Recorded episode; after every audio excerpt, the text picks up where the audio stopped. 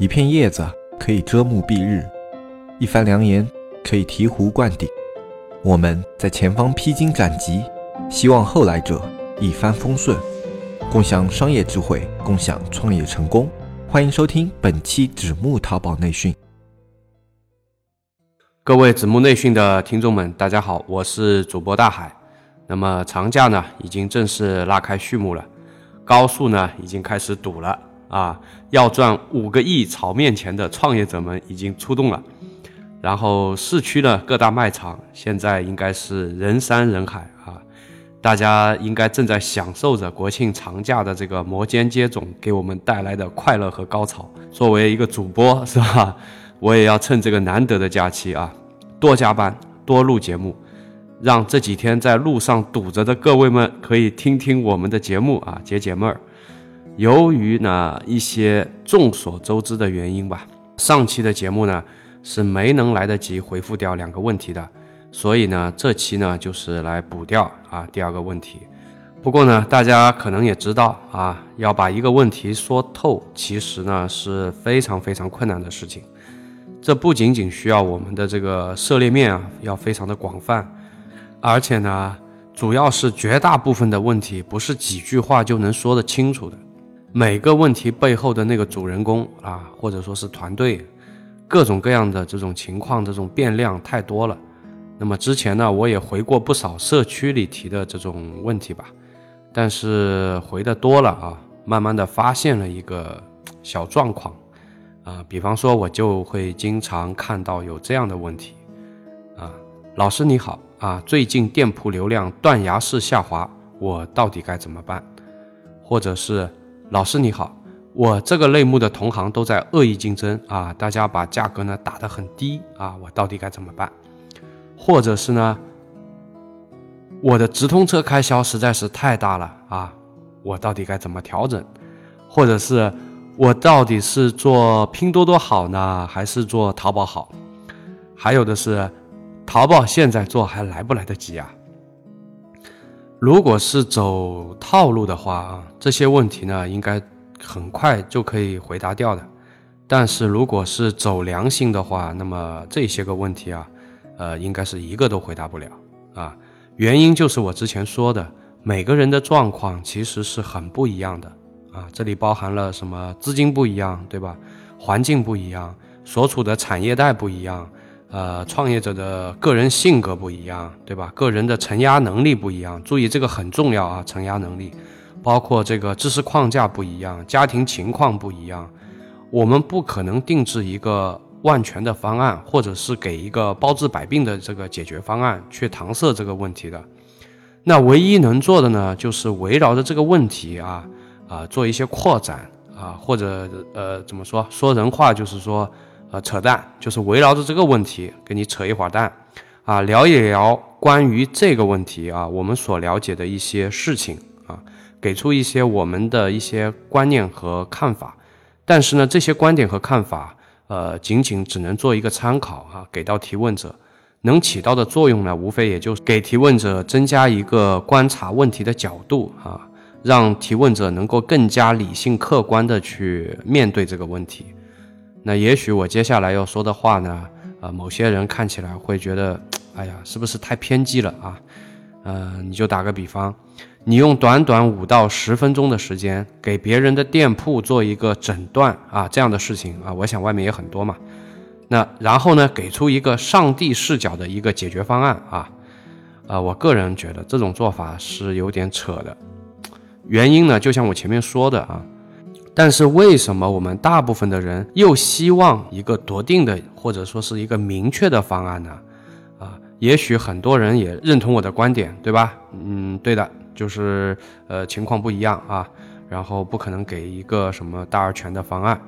但是真正遇到问题的时候，每个人从内心来讲的话，还是想要一个确定的方案啊，确定的观点。这种就是我讨厌你，但是我爱你，是吧？这种矛盾呢、啊，真的是一个非常非常有意思的现象。呃，如果大家对这个现象感兴趣的话呢，呃，你们可以去看一些关于心理学的书啊、呃，具体的心理学的这个关于这个现象的一个学名我是记不得了。心理学里有对人类为什么渴求一个确定的一个观点啊，一个方案啊，就这个现象给出了一个比较比较科学的解释吧。能熟练运用这个心理学理论的人呢，啊，就会更加容易的得到这种支持啊，或者说如果是一个政客的话，就更容易得到选票啊。呃，这种现象普遍出现在政客或者说是啊、呃、公司的领导人啊，呃，比如一个团队的带头人啊，他一般都会给出一些比较明确的、笃定的啊、不可置疑的这种指导性的意见。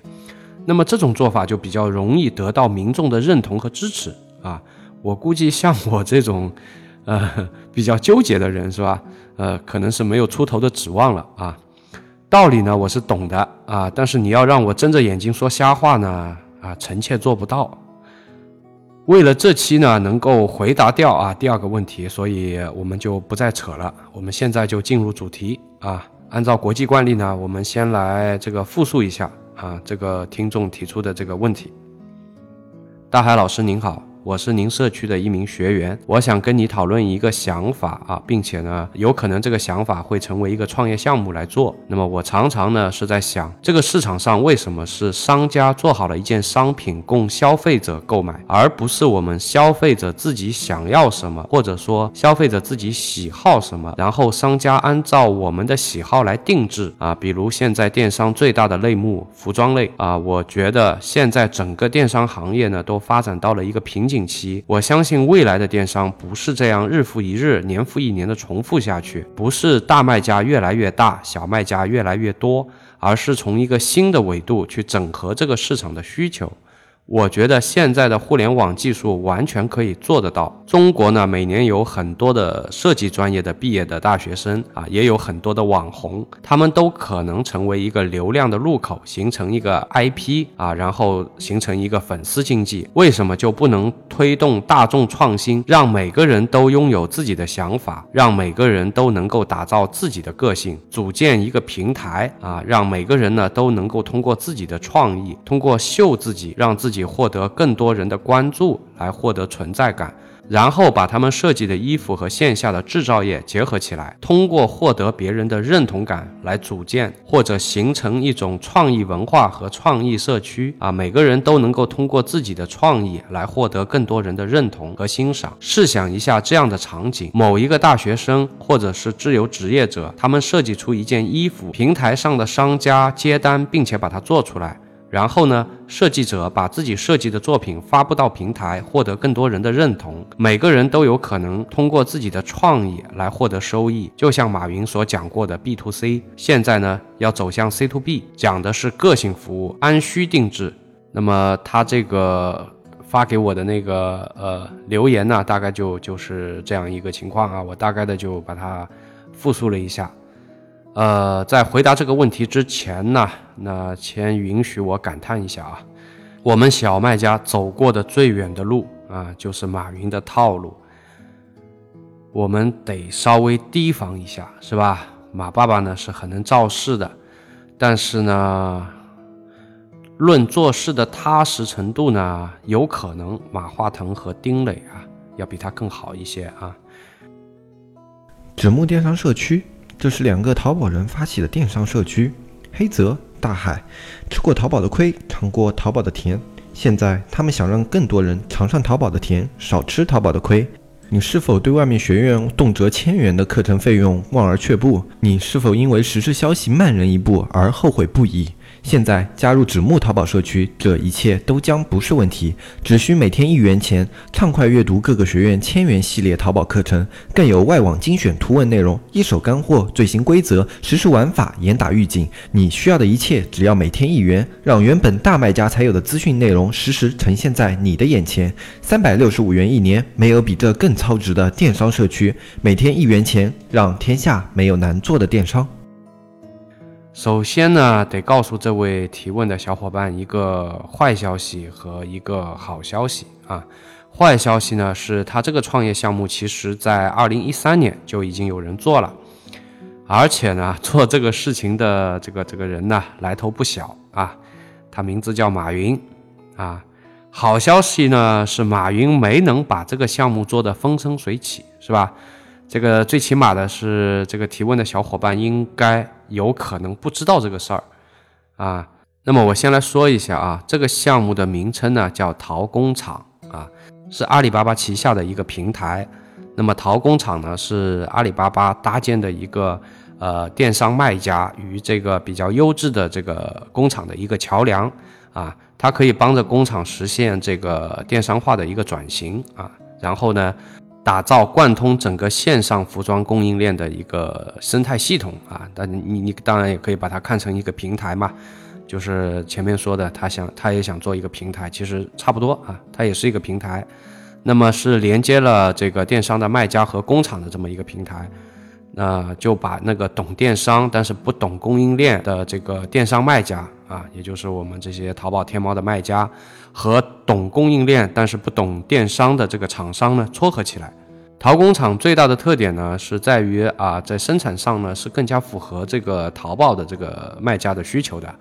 那淘宝的卖家呢可以通过淘工厂去做一些小批量的试单啊，并且呢快速的翻单啊，这个就像这个听众上面提的，对吧？就是创业者你你你可以有一些创意，然后呢是有一些可能是可以实现小批量个性化生产的这种厂家来接这种单子啊。呃，淘工厂的一个特点呢，就是作为我一个外行啊，我不是这方面的技术达人，我是完全是一个小白外行。那么它就是通过大量的摄像头啊，帮助工厂呢把这个生产的过程呢把它数字化啊，实现一个数字化的管理。那这个呢是做过工厂的人都会有体会的啊。我们说起来是这个工厂数字化管理啊，对吧？寥寥几个字，嗯，但是你真的要做到并且要做好啊，这么一个系统的话，呃，绝对不是一般的小老板或者是区区的这个几十万块钱能搞得定的。或者说这个事情这么简单的话啊，那我们中国现在已经完全已经搞定那个工业 四点零 了啊，就更不要说什么 三点零、三点五 这种了。那么做到这一步到底有多难呢？啊，我举个例子吧，就像当年是吧，这个超市呢也要做那个物流库存的这个数字化管理啊，实现这个高效是吧？然后呢没人敢，对吧？没人敢，为什么呢？贵呀啊。啊贵的什么程度啊？贵到了美国排名前几位的这个超市没有一个敢动啊！大家还是忍受着是吧？百分之五的这么一个物流管理成本啊，就这么忍着，没一个敢动。但是呢，这当中啊有一家不怕死的，破釜沉舟是吧？一拍桌子，妈的给我干！然后呢，花了老鼻子钱啊，才实现了这个转型，也就成就了他的今天啊。这个超市的名字叫沃尔玛。啊，所以你说让创意和生产联合起来是吧？能不能做？那肯定是能做的啊。比方说现在已经有的国际上做的比较好的有没有呢？有啊，有一个西班牙的一个品牌叫 Zara 的就做到了啊，它就实现了。Zara 的订单就是这样的，它的设计师呢来自于啊、呃、全球各地是吧？你可以去任意的挥洒你的创意。然后 Zara 的订单都非常非常的小啊，它不是像这种传统的这种订单很大，它的订单很小啊，一批订单下去没多少件。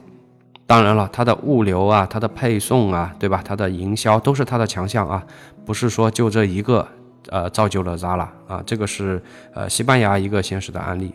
那么中国有没有呢？呃，中国也有的啊。呃，那个有一个广州的一个什么品牌，它是做那个这这这家居的啊，家居，那个家居这个什么品牌我忘了，我真的是记不得了，也也查不到资料，但是我我看到过啊，广州有一个有一个品牌，它是做到了个性化定制，完全是个性化定制啊，你这个桌子要什么什么呃什么款式啊，用什么木头啊，全部可以自己来定。那么还有一个呢，就是大家呃可能就是听到比较多的，像欧派是吧？欧派的这个全屋定制也有可能啊，这个事情要成了，但是很难说，对吧？啊、呃、啊、呃，说到这里，大家有没有发现啊？要把这一类的事情做好啊，避不开一个前提，就是资本啊，就是钱，对吧？啊、呃，如果你没钱啊，或者说你没有海量的资金啊，你要做供应链和销售端啊，然后设计端的整合啊，这个我估计只能看看了啊。何况呢，呃，这位听众他提出来的项目，他不光光是要做这个整合的，他还要做两端的这个革新，对吧？比方说你销售端要做 I P， 要做这个这个这个这个引流，是吧？要做内容引流。那么生产端呢，你要做这种呃小订单啊，个性化的这种小批量的这种伸缩产能啊，这个难度你可想一般了啊。梦想还是要有的，是吧？那万一实现了呢？呃，但是我忍不住的还得要补一句啊，这个事儿我看起来真的是太难了啊。其实呢，第一眼看到这个问题的时候，我的脑海里立刻冒出来的就是工业 四点零 啊，这个是是是去年还不知道是前年非常非常火的一个一个概念啊，工业 四点零。那么既然已经是 四点零 了，是吧？那么前面这个 一点零、二点零、三点零 到底是怎么回事呢？这个我我也没那么牛啊，我报不出来这个一二三到底是怎么回事，所以呢我也特意去查了一下资料啊。那么现在给大家说一下。那么工业 一点零 呢，就是机械化，是吧？这个手工业者从农业当中分离出来，正式进化为工业啊。这个 一点零 大家应该还是比较熟的，对吧？其实说的就是初中还不知道高中那个课本上必须要背的那个什么珍妮纺织机，代表了英国工业革命的啊，就这个就是工业 一点零。 那么 二点零 简单的说就是这个电气化啊，这个工业呢进入大规模生产的时代啊。这个 二点零 呢，实际上来讲啊，我们现在淘宝的绝大部分的这个厂家都是这个 二点零 时代，或者说是 二点零 和 三点零 之间的一个一个一个情况。 三点零 就是简单说就是自动化啊，机器呢是接管了这个人的大部分的体力劳动啊，同时也接管了一部分的这个脑力劳动，是吧？然后工业生产呢也能够完完全全的超越人类的消费能力啊，等于说人类进入了一个产能过剩的时代啊。那么所以说 三点零 怎么怎么讲，你你比方说像德国，对吧？我觉得完全已经是在 三点零 的这个情况了。那么中国目前来讲的话，很多的这种规模还不大的，或者说资金欠缺的工厂，还处于这个电气化和自动化之间啊，并不是说呃整个工厂的这个自动化设备是已经非常到位了啊。那么接下来我们就开始聊到重点了，是吧？这个 四点零 到底是个什么鬼啊？然后呢，对比一下这个工业 四点零 和上述的这个这个创业项目啊，是否有一些暗合啊？呃，我们就打个比方来说啊，作为一个工厂存在的目的呢，只有两个啊，把产品生产出来，然后呢卖出去，对吧？所以呢，在工业企业当中啊，通常会有两个部门啊，一个呢叫生产部门，一个呢叫销售部门或者是业务部门。生产部门呢是通过一个叫 M E S 的一个管理系统去管理的。那么业务部门这个管理系统大家都比较熟啊，是 E R P， 是吧？呃，说到 E R P 呢，呃，我想到一个笑话啊，就是每十个企业的管理系统里啊，有八个，对吧？是 E R P 系统啊。但是呢，在工业 三点零 时代，有一个问题呢，就是E M S 的系统和那个 E R P 的系统，这个相互之间的数据啊是不通的。整个生产环节的各个部门啊都不知道这个对方在干了些啥，是吧？或者说干到哪一步了？其中一个部门啊出现了一些什么特殊的情况，那么其他这个部门都是不知道的。只有等到问题出现了啊，才能退回来啊，整个系统啊再来一次。呃，你包括我们罗老师的这个锥子手机啊，之所以难产呢，就是因为设计的时候啊，这个生产人员并没有参与啊，所以也不知道什么情况。反正呢，设计师就天马行空啊，直接设计了。然后实际生产的时候发现，那些牛逼的设计啊，会导致那个良品率是很低的。啊，没法做，是吧？只能退回去重新设计，但是发布会都开了，是吧？所以罗老师就被反复的打脸啊。那么这么一折腾呢，就是这个产品需要改过来改过去啊。所以呢，呃，一个工业品啊，从设计到上线到量产啊，往往需要用一个蛮长的时间，对吧？效率非常非常低啊。呃，以前还没事儿，是吧？但是啊，可怕的事情终究还是来了，对吧？狼来了。那么一下子呢来了两只狼啊，一只呢叫做产能过剩啊，一只呢叫做互联网。全球性的产能过剩导致这个企业之间的竞争会越来越激烈啊。以往呢，一款产品啊卖它个三十年啊，这种做法肯定是呃不行了啊。你跑不快啊，有的是跑得快的，对吧？你看罗老师的这个锥子手机啊，仅仅晚了几个月啊，就从一款万众瞩目、万众期待的爆款，变成了一个臭大街的这个过时货啊。所以呢，这个生产的这个周期啊是大大的缩短了。互联网的到来呢，是导致这次变革的一个前提和基础啊。因为以前的这个工业时代里啊，这厂家是没有办法去知道他的客户想要什么，对吧？所以呢，只能是拍着脑袋啊，然后用一刀切的方法啊，反正就是，呃，我就这么做出来了啊，你们爱要不要啊？比如说，呃，你想要一双合适你这个脚的一双鞋子，对吧？那鞋厂是没有办法知道啊，你的脚是偏肥啊还是偏瘦啊，对吧？他只是把这个鞋子做成了一个标准的四十号、四十一号、四十二号这样子啊。你如果说是脚偏高了，有点顶脚了，不好意思，是吧？你就将就着穿啊，没办法对你个人进行一个单独的伺候。但是呢，互联网呢是有可能要改变这个局面了，起码是给这个局面改变做了一个很好的基础。那讲到这里呢，可能有些人已经有点头晕了，那么还是按照惯例啊，我呢先来举两个例子啊，一个呢就是这个项目所涉及到的这个服装这个行业的一个例子，还有一个呢是大家喜闻乐见的黑泽老师的例子。在举例之前，我们先提出一个问题啊，就是中国的生产技术有没有能力去实现，或者说是完全实现工业 三点零？ 答案是有的，对吧？我们完全有这个能力。打个比方，服装已经有了设备去支持工业 三点零 的能力了啊。呃，大家注意啊，这个工业 三点零 是自动化啊，而不是这个案例里面的这个个性化小批量生产。自动化跟这个个性化小批量生产的难度是不一样的啊。呃，明显是个性化小批量生产更难，是吧？所以呢，我们先说个简单的啊，这个个性化生产啊，我们在后面再说啊。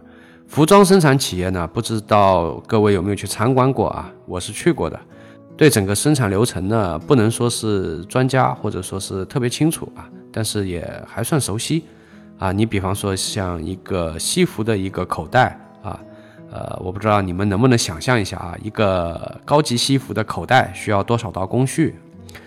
呃，我也不知道，是吧？我也我也没数嘛，反正是远超乎我们的想象的，就对了啊。非常非常复杂的，呃，如果你要做一个西服的口袋啊，就是这么一个当时被我认为是比较复杂的这么一个过程，也已经有了自动化设备啊，就布料这边进啊，那边出来的已经是开好口的口袋了。还有一个设备呢，就更牛了啊，巨大无比，是吧？非常非常大啊。然后呢，有多牛呢？布料这边进啊，那边出来的直接是衣服。整个过程是不需要这个什么踩缝纫机的人介入的，不需要的，它全部是自动化的，就是这边吃布料，那边出来就是成品。我当时看到目瞪口呆啊，觉得哇靠，太牛逼了，是吧？然后就是这么一个牛叉的设备，上海的职业培训中心啊，有两台这么躺着啊，供人参观的，注意啊，是供人参观的，不是使用的。那么全中国的这个服装厂能用上这种档次设备的啊，不会超过二十家的。那为什么呢？是吧？贵嘛，而且万一说这个机器坏了怎么办？修不起啊，对吧？也等不起啊，啊。那么我们再举个例子呢，就是黑泽的例子啊。你比方说像黑泽现在从事的行业是这个相框啊，那么相信啊、呃、这个一部分听众啊看过黑泽工厂的这个视频了，是吧？那里面这个机器那个机器的，每个机器都负责一个单一的功能啊，弄了一批人在那里干活。那这个行业有没有自动化的设备呢？正好呢，听众里啊也有蛮多做这个行业的，是吧？你们应该也知道的，这种设备早就有了，就是条子这边进去，那边出来的就是成品相框啊。而且呢，这个设备也没有贵上天啊，还行，大家基本上还都能接受的。那么你们现在告诉我啊，就是那些做相框的，因为我知道嘛，就是听众里有大概七八个人是做相框的，是吧？那你那你们告诉我，你们现在谁在用啊？啊，为什么不用呢？对吧？贵嘛，是吧？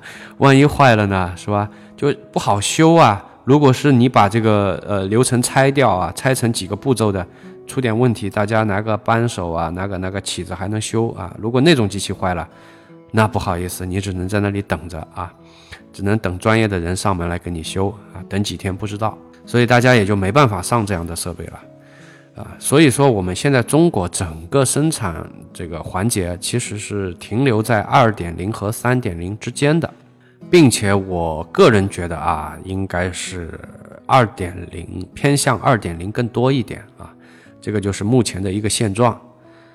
那什么叫 四点零 呢？简单说就是智能化生产啊，就是这个创业项目，就是这个听众提出的这个创业项目的一种生产模式啊，智能化生产，小批量个性化的这种定制型生产。还是这个描述一个场景吧，比方说这里有一个做可乐的生产车间啊，然后呢车间上呢连续过来了三个瓶子，每个瓶子上呢都带有一个码的，然后呢这里面记录了，是吧？呃，这瓶是张三的，这瓶是李四的啊，那最后一瓶是王二麻子的，这三瓶是他们定制的可乐。那么第一个瓶子走到灌装处呢，通过二维码的无线通讯就告诉了这个中央控制室的控制器啊，张三呢喜欢吃的甜一点啊，所以呢多放点糖，然后这个时候控制器就告诉这个灌装机啊，多加一斤糖。那第二个瓶子过来呢，他通过这个码呢是告诉了这个中央控制器啊，李四呢是个糖尿病患者，所以呢不要糖，所以这个控制器呢就告诉这个灌装机器啊，这个货不要糖的，好，那就不放糖了。那第三个瓶子过来呢是说王二麻子是要丰达啊，所以呢这个控制器就告诉这个灌装机说，呃，可乐的这个机械臂你歇会儿，然后这个丰达的这个灌装机械臂上，是吧？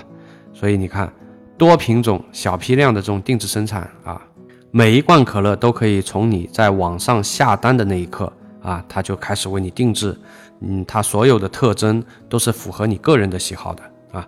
那么这个呢，就是工业 四点零， 就是所谓的这个智能化生产。听到这里，大家有何感想？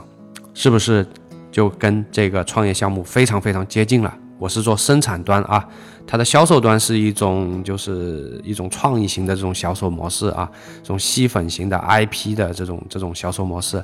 但我说生产端，就是每个人都会有一个想法啊，很多人都会有自己的创作，然后呢，这种创作这种想法都要把它变成产品。那是不是需要这种智能化的生产？就是我们花了那么大一个篇幅去说的这个工业 四点零。没错的，其实呢，这个项目在生产端做的就是一个工业 四点零 所要做的事。难不难？我觉得快难死了，更别说这个项目还包含了一个对销售端的革命啊！我估计一场革命就要人命了啊，更别说两场了。我们分析到那个，或者说是批判到了现在，是吧？呃，有可能也有些人要说了，是吧？那个大海啊，人家有可能没想做那么大，是吧？你要不要这样啊？也对啊，呃，极其有可能这个听众他所提问的这个听众，他想做的并不是什么工业几点零的事情啊，他也没想过这么高大上，是吧？他觉得能够把他这个创意执行了，对吧？做出来了就 OK 了。像我这样说一大堆这个理论，是吧？这个是不太道德的啊。所以呢，我们也要聊一些啊接地气的东西，是吧？我之所以要去聊一些淘工厂的事情啊，包括工业 四点零 的事情啊的原因，不是说我要把这个项目给毙了啊，或者我劝他不要去做了，我只是希望就是像我前面所说的，我很难给他一个一个一个方案，是吧？那万一人家是个富二代呢，超级超级有钱呢，那不就可以做嘛，是吧？所以我不知道他什么情况。呃，我只能是针对于他所提出这个问题，把我所知道的全部拎出来，对吧？跟他说一下，啊、呃，呃，也许能给他多提供一些观察这个问题的角度。那最终到底是做不做、怎么做，肯定还是他来出主意的啊。我们只不过是提供了一些更多的关于这个问题的资讯给他，啊，掺杂一点点我们的观念啊，给他做一个参考，啊，呃，这个接下来呢？啊，我们还是聊一点接地气的啊，我觉得很有可能他可能是更想做的就是这个接地气的活，是吧？所以假如往小里说啊，呃，这个小伙伴提的这个问题，实际很多很多年前呢就有类似的了。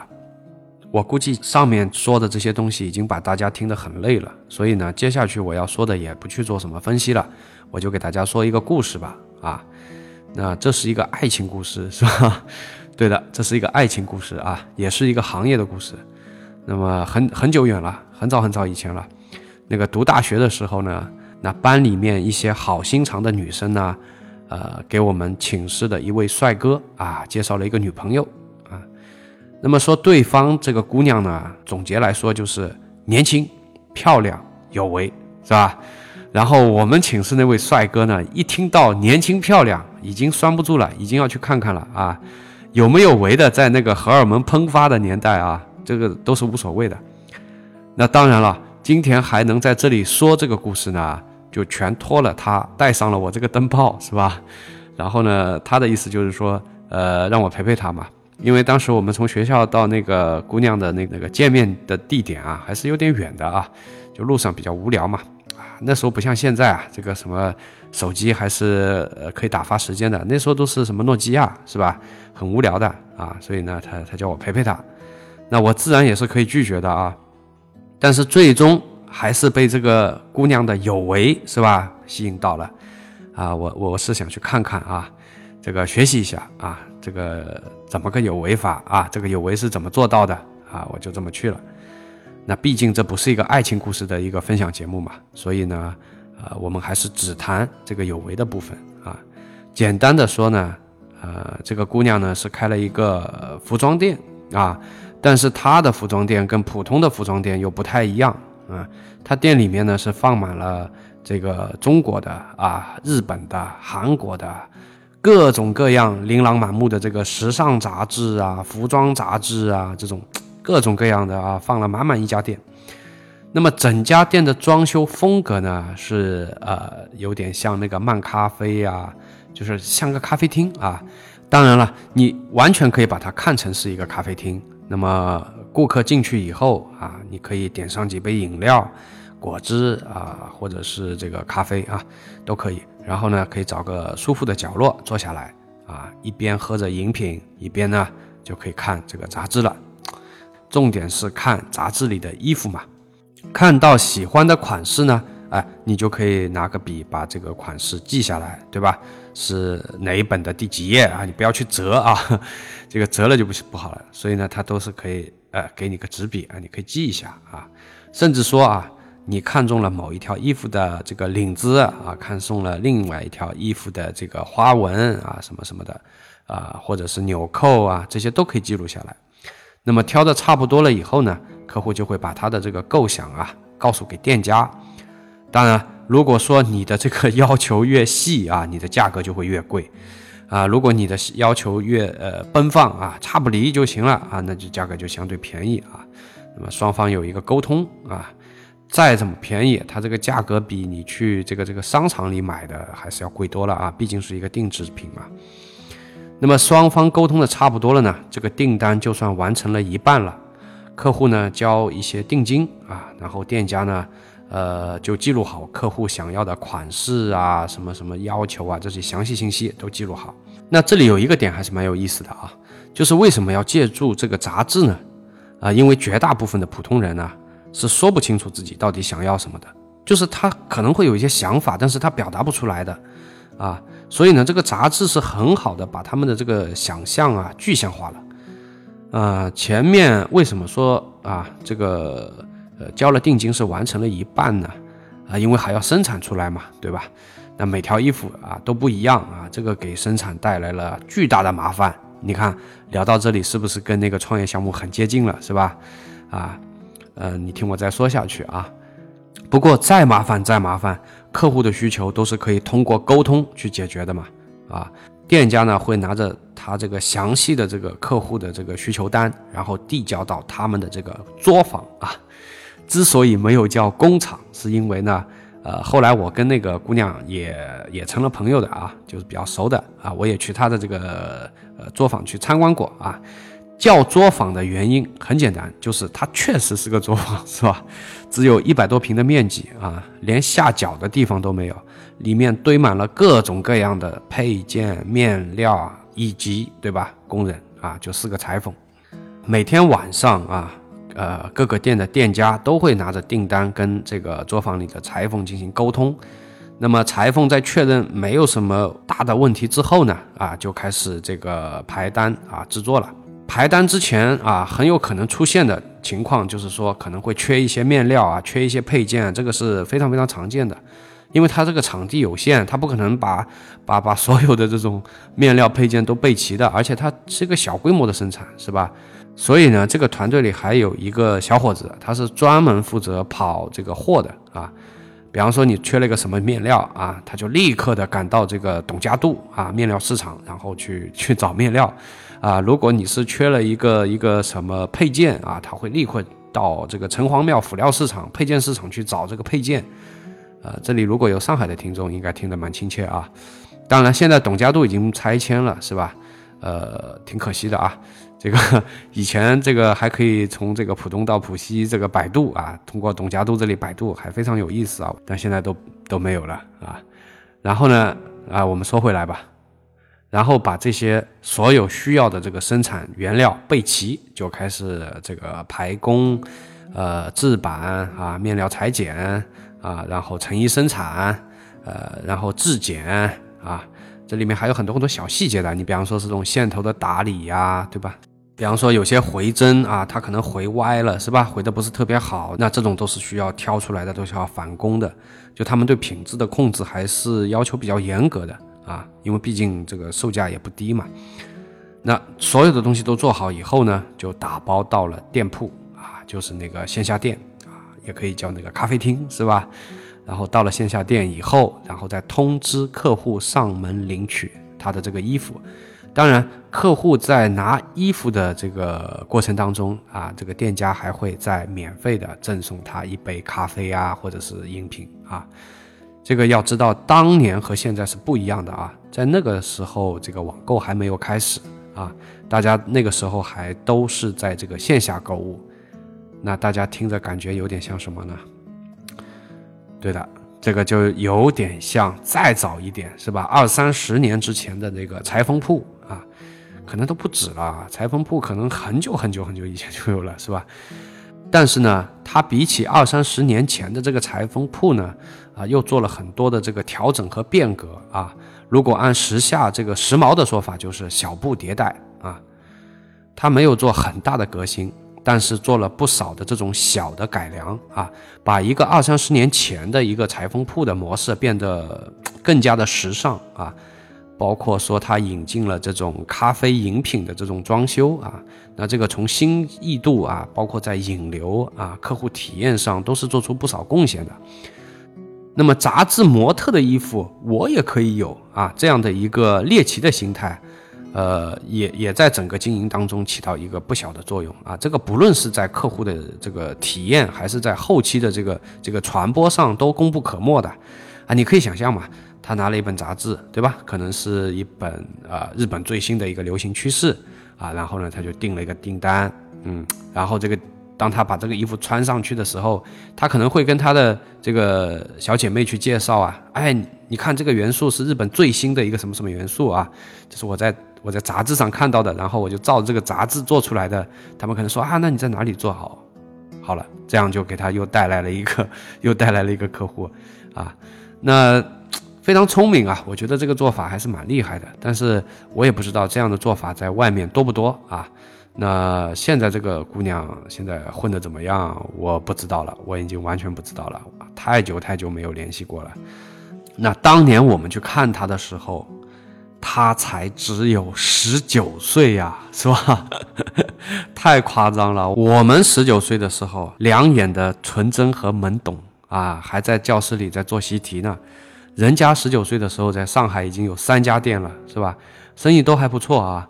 呃，那一年是二零零三年啊，距离现在已经整整十五年了。那这个姑娘呢，十九岁就已经有三家店了，所以你可以想象嘛，她是没有读大学的啊。除了她的脑子比较好使啊，然后呢年轻漂亮啊，然后呢太会赚钱之外，一无是处，是吧？导致我那个眼瞎的室友啊，没能和她走到最后啊，所以这个，所以呢，生意场上得意啊，爱情大概率要失意啊，所以呢是没有失恋的爱情故事就不是一个好的这个创业项目啊。那故事是讲完了啊。